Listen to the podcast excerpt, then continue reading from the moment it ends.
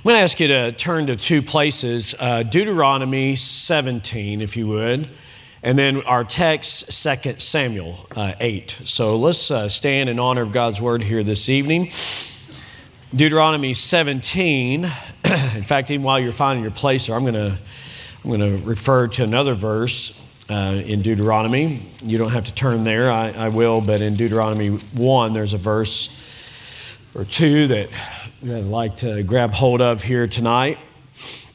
When a nation needs revival, that's our series in Second Samuel. So it's been, uh, let's see, November, I think. It's been a long time. It's been a long time. I don't think we preached on it in December at all. So um, it's been a good, good bit before we've been there, since we've been there rather. So Deuteronomy seventeen, if you'll find your place there, Second Samuel eight. Uh, we'll look at those here in just a moment. But in Deuteronomy one, it talks about the type of leaders that God wants the nation to have, and it be those that would not have respect of persons, that would hear the small as well as the great, men that wouldn't be of um, afraid of men's faces, but that would fear the Lord, uh, and to do what's right, for judgment is the Lord's. And so he talks about that, justice and judgment and and um, honoring God and fearing God and those type of things, okay? So Deuteronomy seventeen, if you're there. Deuteronomy seventeen, verse fourteen, when thou art come into the land, God says, which the Lord thy God giveth thee, and shalt possess it, and shalt dwell therein, and shalt say, I will set a king over me, like as all the all the nations that are about me. Thou shalt in any wise set him over, set set him king over thee, whom the Lord thy God shall choose. Everybody see that? So God wasn't against them having a king; they just needed to have the right king. Well, they wanted a king so they could be like all the other nations. Um, but they didn't want God's will, and so God gave them Saul. So we saw we saw that in First Samuel. Now here's the type of king that God would choose.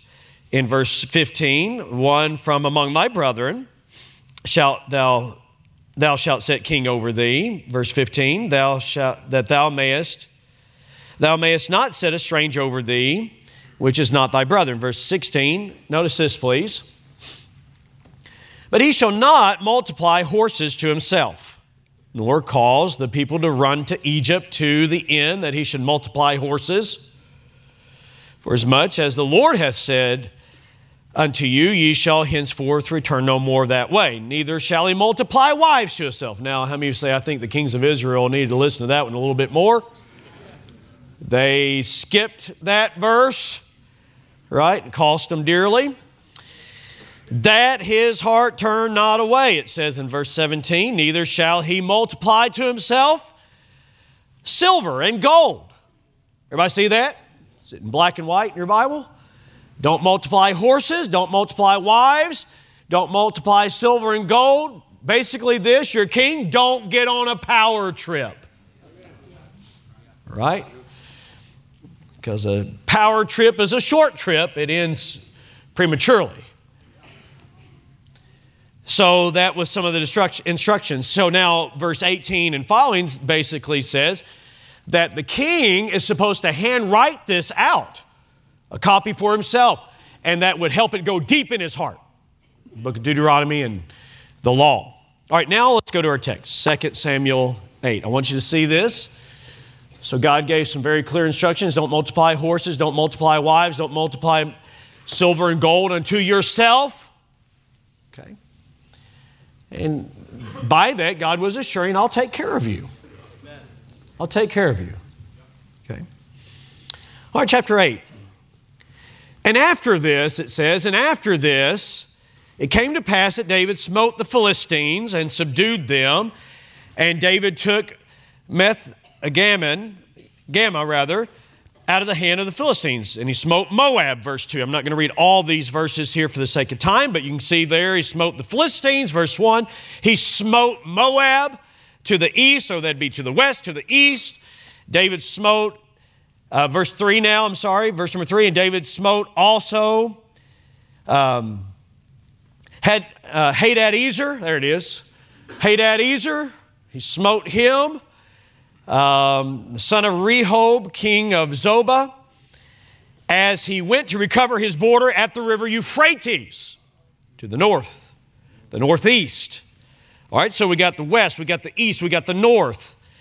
Uh, verse number four, David took him a thousand chariots, seven hundred horsemen, twenty thousand footmen, and David hawked all their chariot horses. He cut their hamstring, except for a hundred of them, so they wouldn't be used. All right, good or bad? That's good. Bad for the horses. Okay? All right. But David is practicing what Deuteronomy seventeen said. And when the Syrians, verse five, of Damascus came to succor Hadad-Ezer, king of Zobah, uh, David slew the Syrians, two and twenty thousand men.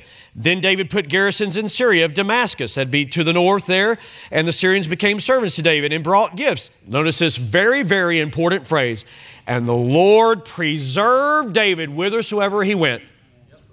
Preserved him, protected him, delivered him, saved him, helped him, whithersoever he went. That's a summary statement that will be repeated here shortly. Everybody still following along right now? Verse seven, and David took shields of gold that were on the servants of Hadad-Ezer and brought them to Jerusalem, and from Betah and from uh, Berothi, cities of Hadad-Ezer, King David took exceeding much brass. So we got gold, we've got brass. But I want you to see what he does. When Toi, verse uh, nine, uh, Toi, there's your baby name, right? Maybe not, okay. So when Toi, king of Hamath, heard that David had smitten all the hosts, well, he sent, he sent, um, it says in the latter part of verse ten, vessels of silver, vessels of gold, and vessels of brass, trying to get on David's good side. But I want you to notice verse number eleven, look what David did. It says, which also King David did dedicate unto the Lord. You see it? It's very important.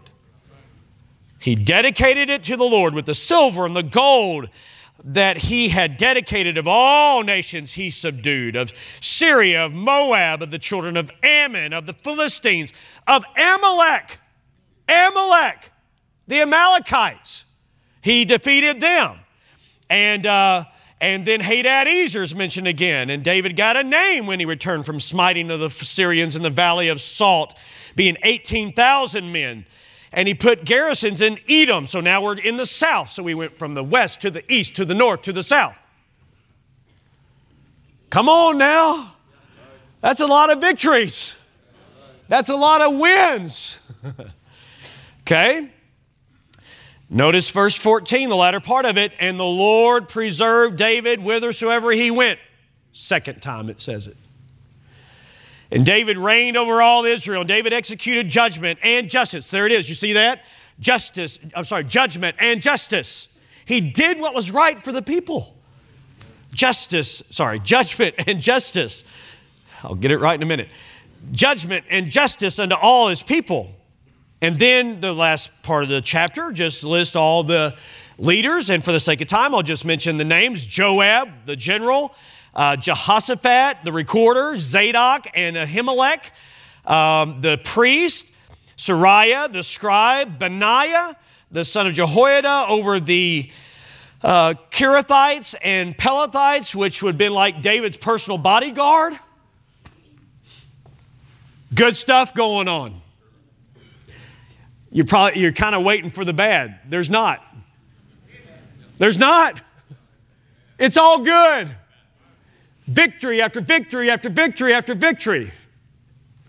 Hey, we got to soak that in while we can. Chapter eleven's coming.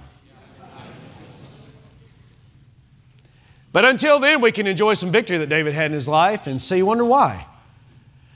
Uh, you know, while we were singing a moment ago, uh, we were singing the song, uh, Dwelling in Beulah Land. I, I think maybe we just kind of sing that mindlessly, not even thinking about what we're singing. We're singing about the victorious Christian life. Victorious Christian life. And God wants you to live one. He does. And there's a way, and we're going to look at it here. So tonight the message is the preservation of the Lord's servant. It said twice that the Lord preserved him. So let's talk about the, the preservation of those who serve. The preservation of the Lord's servant. We're on the winning side. Let's stay on the winning side. Amen. All right. May God bless the reading of his word. I hope you'll follow along here with me as we do some work in the text and, and uh, notice something I think very, very important. Okay, when a team has a winning record, it catches the attention of fans and critics alike. In fact, a lot of the teams that people don't like, if you can allow for just a little bit of sports and sports illustration here, uh, teams that people don't like are winning teams.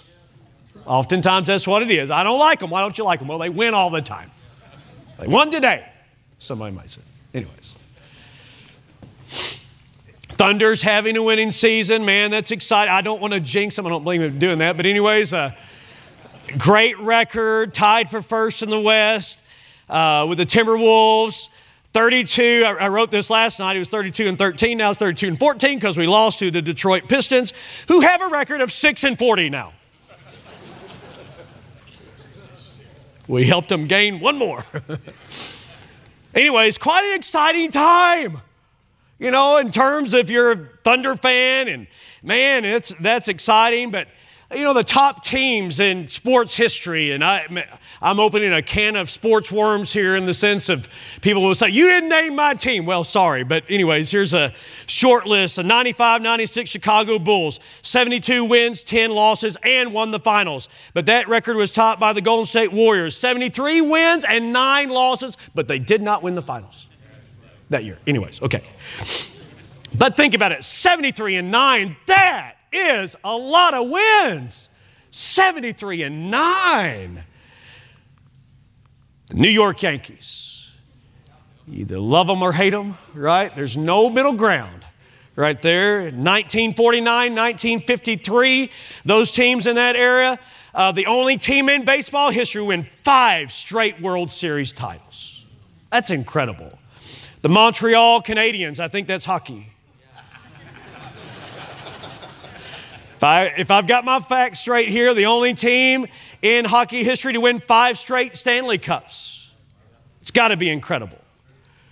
Boston Celtics, nineteen fifty-six, nineteen sixty-nine, won an unparalleled eleven out of thirteen title seasons. Uh, eleven titles in thirteen seasons, I'm sorry, I'll say that right, including eight in a row.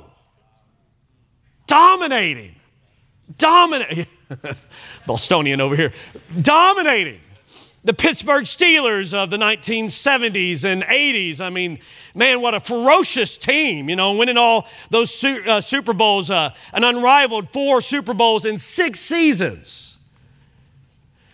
The Patriots, the forty-niners, and, and I'll stop. But here's what happens. We see all those those winning teams, and, and you're, you're, you're analyzing, you're thinking. If you're into sports, you say, well, what's, what's causing them to win? Why, why do they have season after season after season? You say, they cheat, they cheat, they cheat. Maybe.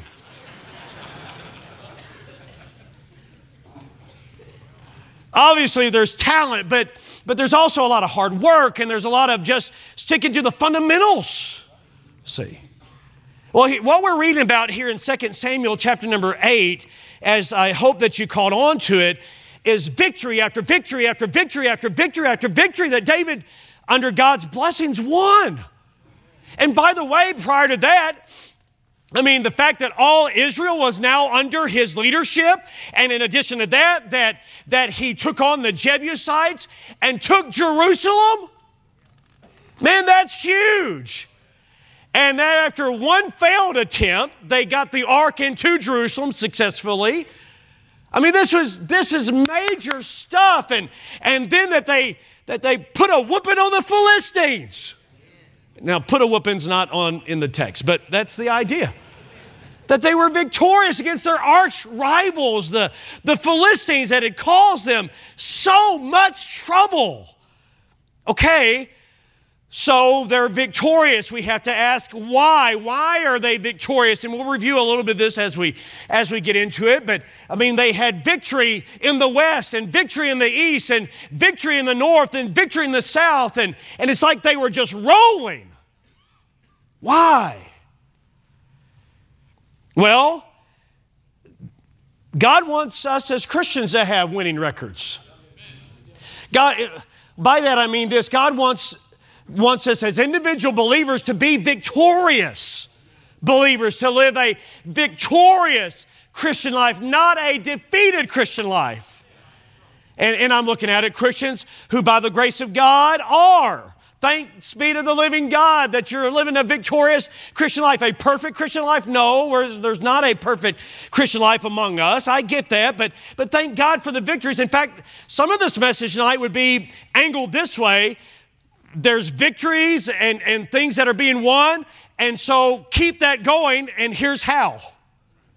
But it could be somebody here is, is uh, defeated in your Christian life, and God doesn't want you to stay there. And how do you get to a place of victory? Because, hey, by the way, by the way, the same man that we're reading about here that had all those victories also had some very low points. David did. Remember that? Is he's down in Gath and he's scratching on the walls like a wild man and foaming at the mouth just to save his hide. And other times that David was out of God's will, and there's going to be, unfortunately, other times. But right here, he's got it right. He's got it right. And uh, in God's blessings, I think it's easy to see. Would you agree, church, tonight, that God's blessings are very evidently upon this man named David and the nation of Israel? It's very evident. The, in terms of the, the revenue, the gold, the silver, the victories that were won. I mean, it's evident that there are blessings that are just uh, mounting up here. Well, I believe God's blessings has been upon our church family. I thank God for that. I, I could go through and enumerate some things, and, and, and certainly we'd have to say praise and thanksgiving be to God for those things. So how do we stay in a place? How do we stay in a place that God can bless? Because I've heard Brother Sam say it before, and I, I keep this in mind. We can't make this stuff happen, but we can sure mess it up. You know, to see the bus ministry growing, to see children's ministries growing, to see the youth group growing, to, to see college ministry growing, to, to see adult ministries growing, to see people being saved nearly every week. Hey!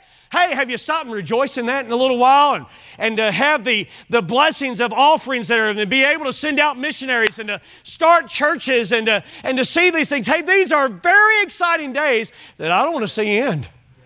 And we can't make this happen, but we sure can mess it up. And so I, I want to take good heed to what's going on here and pray that God might use this to see, okay, how is the victorious Christian life lived and maintained? And so following God's promise to build the house, remember that the last time that we were in Second Samuel, uh, David said, you know, I really, I want to build a house for God. And, and God said to David, David, you're not going to build a house for me, but I'm going to build a house for you. And it wasn't a physical house, but it was a dynasty. It was a, a lineage of kings that would come his way. And, and God says, I, I hear and see your desire, David, and that's, that's fine, but I'm, I'm going to do something for you. You're not going to do something for me. And so last time we were together, we were um, considering this title, Stand in Awe of God, Sit Down If You Have To. Because sometimes it's so good, you just have to sit down and take in all of God's blessings. And that's what we were looking at. And so here's King David. And, and now in the larger picture of what's going on here is the fact that God is fulfilling his promise to the nation of Israel. Okay, notice verse number one, it says, after this, it came to pass. After this, so there's a historical context to this. After this, it came to pass.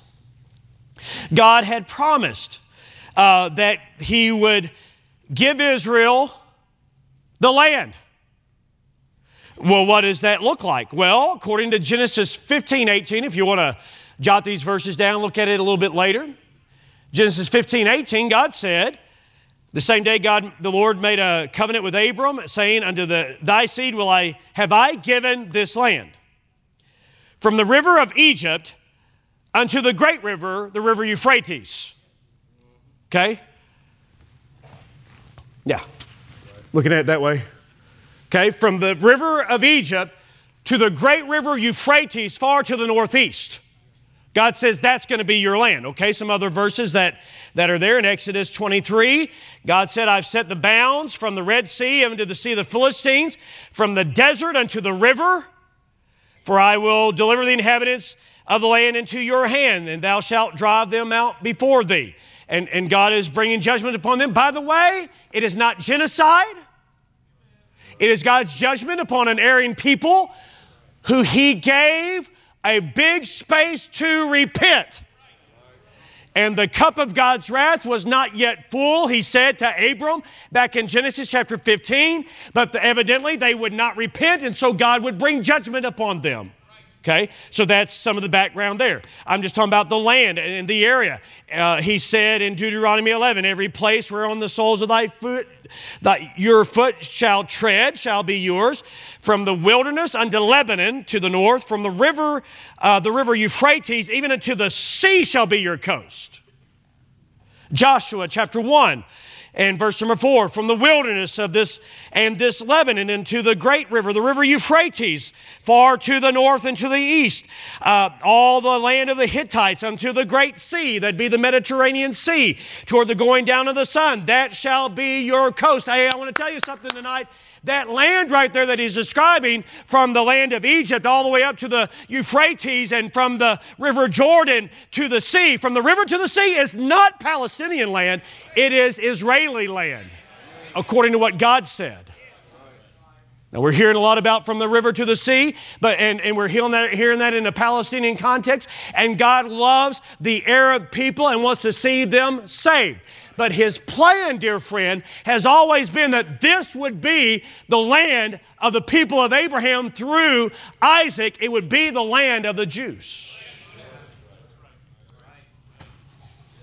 Well, that won't fly on C N N, but it's in the K J V. Amen. It's just right here. And so what, what David is doing, I've, I've got to try to labor and get in, into this here, that what David is doing is he's looking at what God has said and he's applying it. That's the formula. Look to see what God has said and apply it into your life. This is really not that difficult, is it? To, to figure out, okay, what has God said about this area of life? You, you see what God has said, and then you apply it. And listen to this. When you apply what his word says, it has an impact not just on your life, but on the lives that are to come after you, see. Because David would, would do these great exploits and apply this to his life, but it would not only impact his life, but it would impact the life of Solomon. And from Solomon, the life of Rehoboam, and from Rehoboam, all the other kings of Judah and of Israel. Hey, I'm telling you, David is applying what God said, and it had a great impact not just on his life, but on our lives as well. So what, what did he do? Well, by the way, King Saul did not apply God's word and lost territory, lost land. Am I stretching it to say that when you don't apply God's word, you're losing ground? Is that right? Uh, is everybody listening to this? I mean, you're not taking your Sunday afternoon nap late, are you? Because when you don't apply God's word, you lose ground. But this is really simple, but I think we need to be reminded of it. When you, listen, young people, when you apply God's word, you gain ground. When you don't apply God's word, you lose ground. It's really that simple. Listen, parents, as we see what God says about being a parent and we apply it, we gain ground. When we don't do what it says, we lose ground. In a marriage, if you see what God says and you apply it, then you gain ground. When you don't apply it, you lose ground. I mean, really, this is really quite that simple. When you see what God has said about finances and you tithe and you give and you and you do what God says and you work a job and you work hard and then you put yourself in a place that God can bless, then when you apply God's word, you gain ground. When you don't apply God's word, you lose ground. Wow, this is really simple. I like it. I like simple.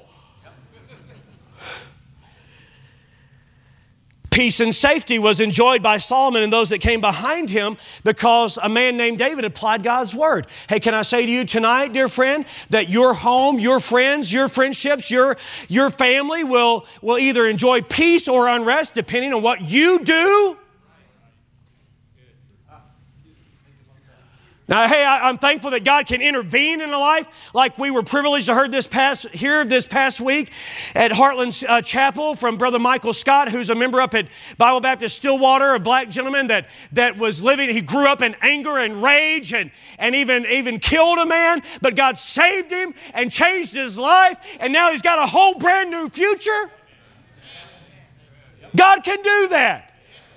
And I thank God for the way that God does that. But I also thank God for the Joe and Denise Deckers of this world. That, that that's my in-laws. And I, I thank God for what that set in motion as they have a good and godly marriage and they have good and godly children that are not perfect. I didn't mean to pause right there. But they're applying these things. Listen, hang on just a minute. Let me, let me just get right here and, and apply this before we move on. If you see a family and you see a victorious Christian life and you see a victorious Christian couple, a victorious Christian uh, life in front of you, then don't say, well, that's good for them. No, follow that pattern in your life. See what they're doing and follow that example. Look and see that they've got a happy marriage. What do you want? Well, I want a happy marriage, but I don't want to do what they're doing. Well, what are they doing? Well, they're staying in church and they're staying in the Word and they're doing what God said. Yeah, but I, I don't want to do all that, but I still want a happy marriage. You can't have both. Nope, nope, nope. You're about to lose ground. But if you'll say, you know, I see this couple and I see that couple and I, I see them enjoying life, and you say, you know what, by the grace of God, I want that kind of a pure marriage. I want that kind of a godly marriage. I want that kind of a faithful marriage. Then you got to do what pure, faithful, godly people do. You can't make your own plan up right here, see. Not at all. David is following God's will. David is following God's plan, and God is greatly blessing him. And so if you have a godly heritage, build on it. Build on it. Don't reject it. Don't reject it. Build on that godly heritage.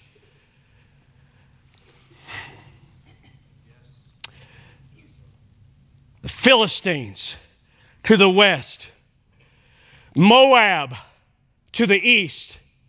The king of Moab hired Balaam to curse Israel, and every time he tried to curse them, he blessed them. But the Moabitish women enticed the Israelite men and brought God's judgment upon them. And God is now judging even Moab for such actions. And then Hadad-Ezer, Hadad-Ezer up to the north uh, amongst the Syrian peoples and, and to the north and to the east, northeast. And, and this was a big deal because, uh, I mean, he had great victory there. And then even when the Syrians from Damascus tried to jump in on it, they lost twenty-two thousand men. And then this first summary statement is made here as it says that the Lord blessed David. He preserved David, rather. He, the word literally is uh, the word from which we get Joshua, which means Jehovah is salvation. So the idea here is the Lord saved David everywhere he went. The Lord preserved David. The Lord um, rescued David everywhere he went. You know, you know what that's saying? David would be nothing without him. Can I say to Southwest Baptist Church tonight, we'd be nothing without him. I say to you tonight, you'd be nothing without him. You'd be nothing without him. I'd be nothing without him. None of us would. We'd be lost and undone, and yet he intervened in our life, and, and God can bless you and use you in a great way as long as you're walking in his word. The Lord preserved David everywhere he went. It implies that he would not have had these blessings had, had God not given them to him. But listen, here's the point. Listen, listen very, very carefully right here. He stayed in a place that God could bless. He stayed in a place that God could bless. And God blessed. And God blessed. And God blessed. You know what David did? Here's what he did. He gave God thanks and kept doing what was right. God gave him more victory. He gave God thanks. And he kept doing what was right. No, hang on, my time's not up yet. Here it is. He did what was right, and he gave God thanks, and God blessed him more. And he gave God thanks, and he did what was right, and God blessed him more. I'm not talking about a prosperity gospel where it's a name it, claim it, do what you, do what's best for you and get more. No, no, no, no. That's not David.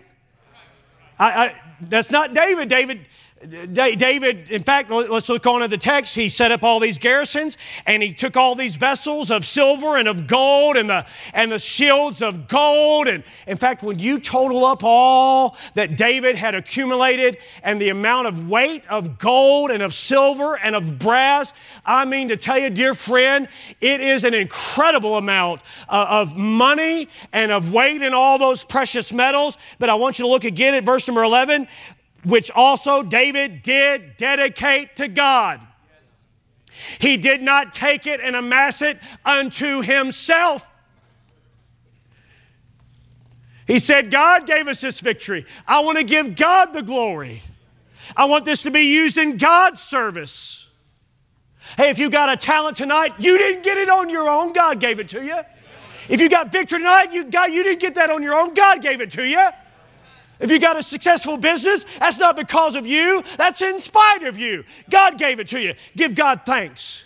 Hey, listen, whatever God has given you, then you need to give it right back to him, because otherwise, if you get focused on serving yourself, God could take that away. I said, God could take it away. And here's what David did. He applied what God said. God said, don't multiply horses to yourself. And so instead of taking those thousand chariot horses, he cut their, he cut either their, uh, their, their, their Achilles or their hamstring. He hawked the horses so they couldn't be useful anymore. In other words, he was obeying what God said, and God blessed him more. And God blessed him more. Some people would say, you're crazy. Why are you hawking horses? Why don't you just use those and think about what else God could do through that? No, listen, he knew what the word said. And he applied the word, and he trusted God even though it didn't make human sense. He applied the word, and God gave him more victory and more victory. And when he got all that gold, he, now I, I believe maybe David even had, you know, access to the scriptures, or the priests were saying, now, David, you know, the scripture says in Deuteronomy seventeen that you're not supposed to amass this unto yourself, but you're supposed to give it unto God, get dedicated to God, and that's what he did. And I'm submitting to you tonight a very simple principle that God blessed David and gave him a victorious Christian life, because David figured out what God said, did what he said. When God gave the glo- victory, God, David gave him the glory, and he went right back to doing what God said, and God just kept pouring it on. And just kept pouring it on. And pouring it on. And he even made up for some failed ground that Saul had. I wonder who will have to make up failed ground in your life. I'd much rather it be said of me that by the grace of God, he did or she did what, what God wanted them to do, and we're the beneficiaries thereof it. He upheld, it says, the standard of righteousness, uh, that, that emphasis there that it had. Uh, and, and it also indicates that he had victory down in Edom and of the, among the Amalekites and, and all those to the, to the south and to the east, even there around the Dead Sea. That'd be where Edom is. And, and, and again, it says in verse number fourteen, in case you missed it in verse number six, that the Lord preserved David whithersoever he went. And he set up leaders that, that would help lead the people. And, and he himself, it says, that he uh, practiced judgment and justice unto all the people. He treated people right. And God just kept blessing.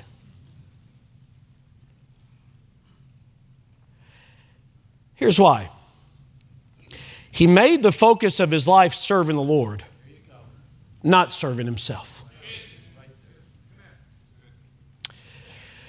He made the focus of his life serving the Lord, not serving himself. Well, you say, man, I've never heard of Hadad-Ezer. I wasn't exactly sure where some of these places were. That's not what I'm really preaching to you tonight about. Young people, I'm, I'm preaching to you about this right here. Listen, right now in your life, you need to get into this word and figure out what God says about being a young person and apply it to your life. Amen. And God will bless you, and he'll use you. And then you give God the glory, and then you get back in the word, figure out what else God said about being a young person right there, and let God bless and use you. College-age students, same thing right here. Just get in the word and figure out what kind of relationship you ought to have and say, that's the kind of relationship I'm going to have, and we're not going to touch each other while we're not married. Even though we want to, You got that desire and you want to? Well, that's a right want to. God, that's, that's understandable, but, but you got to stay in the Word and see what God says about it. And I'm going to do it God's way. And I'm going to let God bless. And then I'm going to give God glory. And then I'm going to keep doing what God says once I'm married. Okay, so now we're to the young marrieds right here. Hey, how about this for flow of thought? Just just the young marrieds that are here. You just got married and you got a, a young family. You know what you need to do? Get in the Word and see what the Word says about treating the wife and treating the husband and, and how to respect each other and love each other and be kind to each other and thoughtful to each other and, and encouraging to each other. Get in the Word and see. And if we'll apply what God has said, He'll bless you with a good marriage and, and a godly marriage and a godly home. And then you can go and keep doing that. Amen. And then get in the Word if you're an older person. And you get in the Word, we'll see how do old people act according to God's Word. And I want to be one of kind of those old people. And, and do what God says about an older person. And, and then God blesses you and you give God glory and you get back in the Word and just keep doing what God says and you'll see God do great victory. I'm just simply saying that David said, I know that God says don't multiply horses. I'm not going to do that. And the kingdom kept having victory. And he said, I know that God said don't multiply gold to myself to make myself a filthy rich king. And so I'm going to give this to God. And God kept giving him more and kept giving him more and kept giving him more. And he kept having victory until he multiplied wives to himself. And here he was already blessed by God, but he saw Bathsheba and said, I want her. And the kingdom began to go down. That's right. You know, the same principle works in the early church as the church was on a roll. Can we say that? I mean, to tell you, friend, they had that, that meeting in the prayer room, the, the upper room, as they're there praying about the leadership and praying about the gospel and, and God's, I mean, giving them victory, and they stand boldly on the day of Pentecost, and, and God gives them, I mean, to tell you, a fantastic service, and three thousand souls are saved and baptized.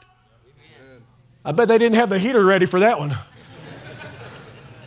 three thousand souls baptized, and then later five thousand saved. And I mean, they're just, they're growing, they're blowing and going and seeing people saved, and, and they're giving, they're selling even their houses to help take care of one another.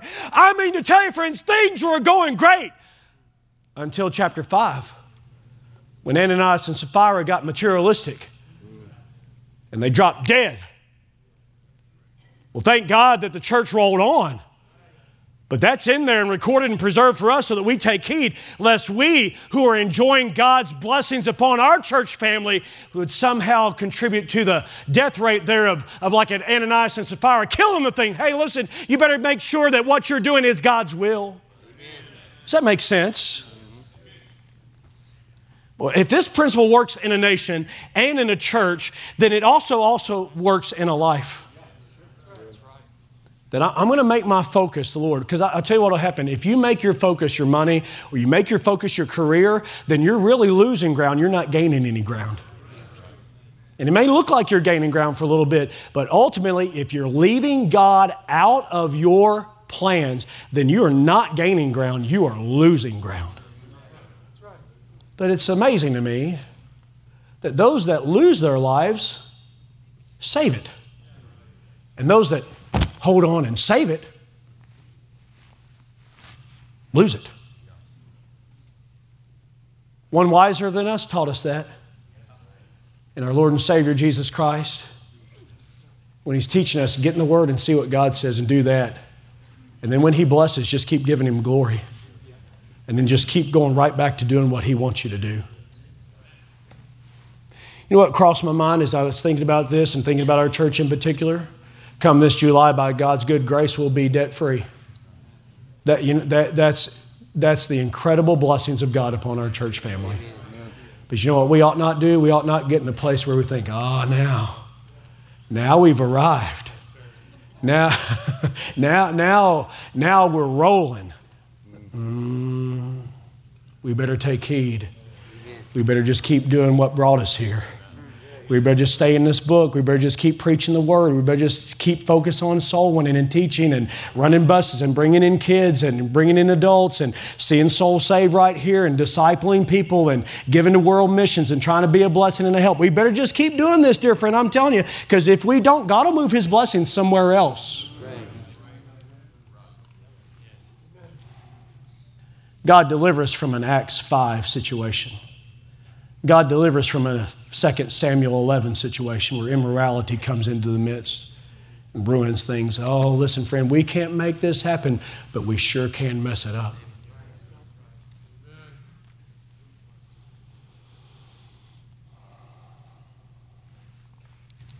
A series of wins turned into a series of losses because he got focused on himself rather than on God.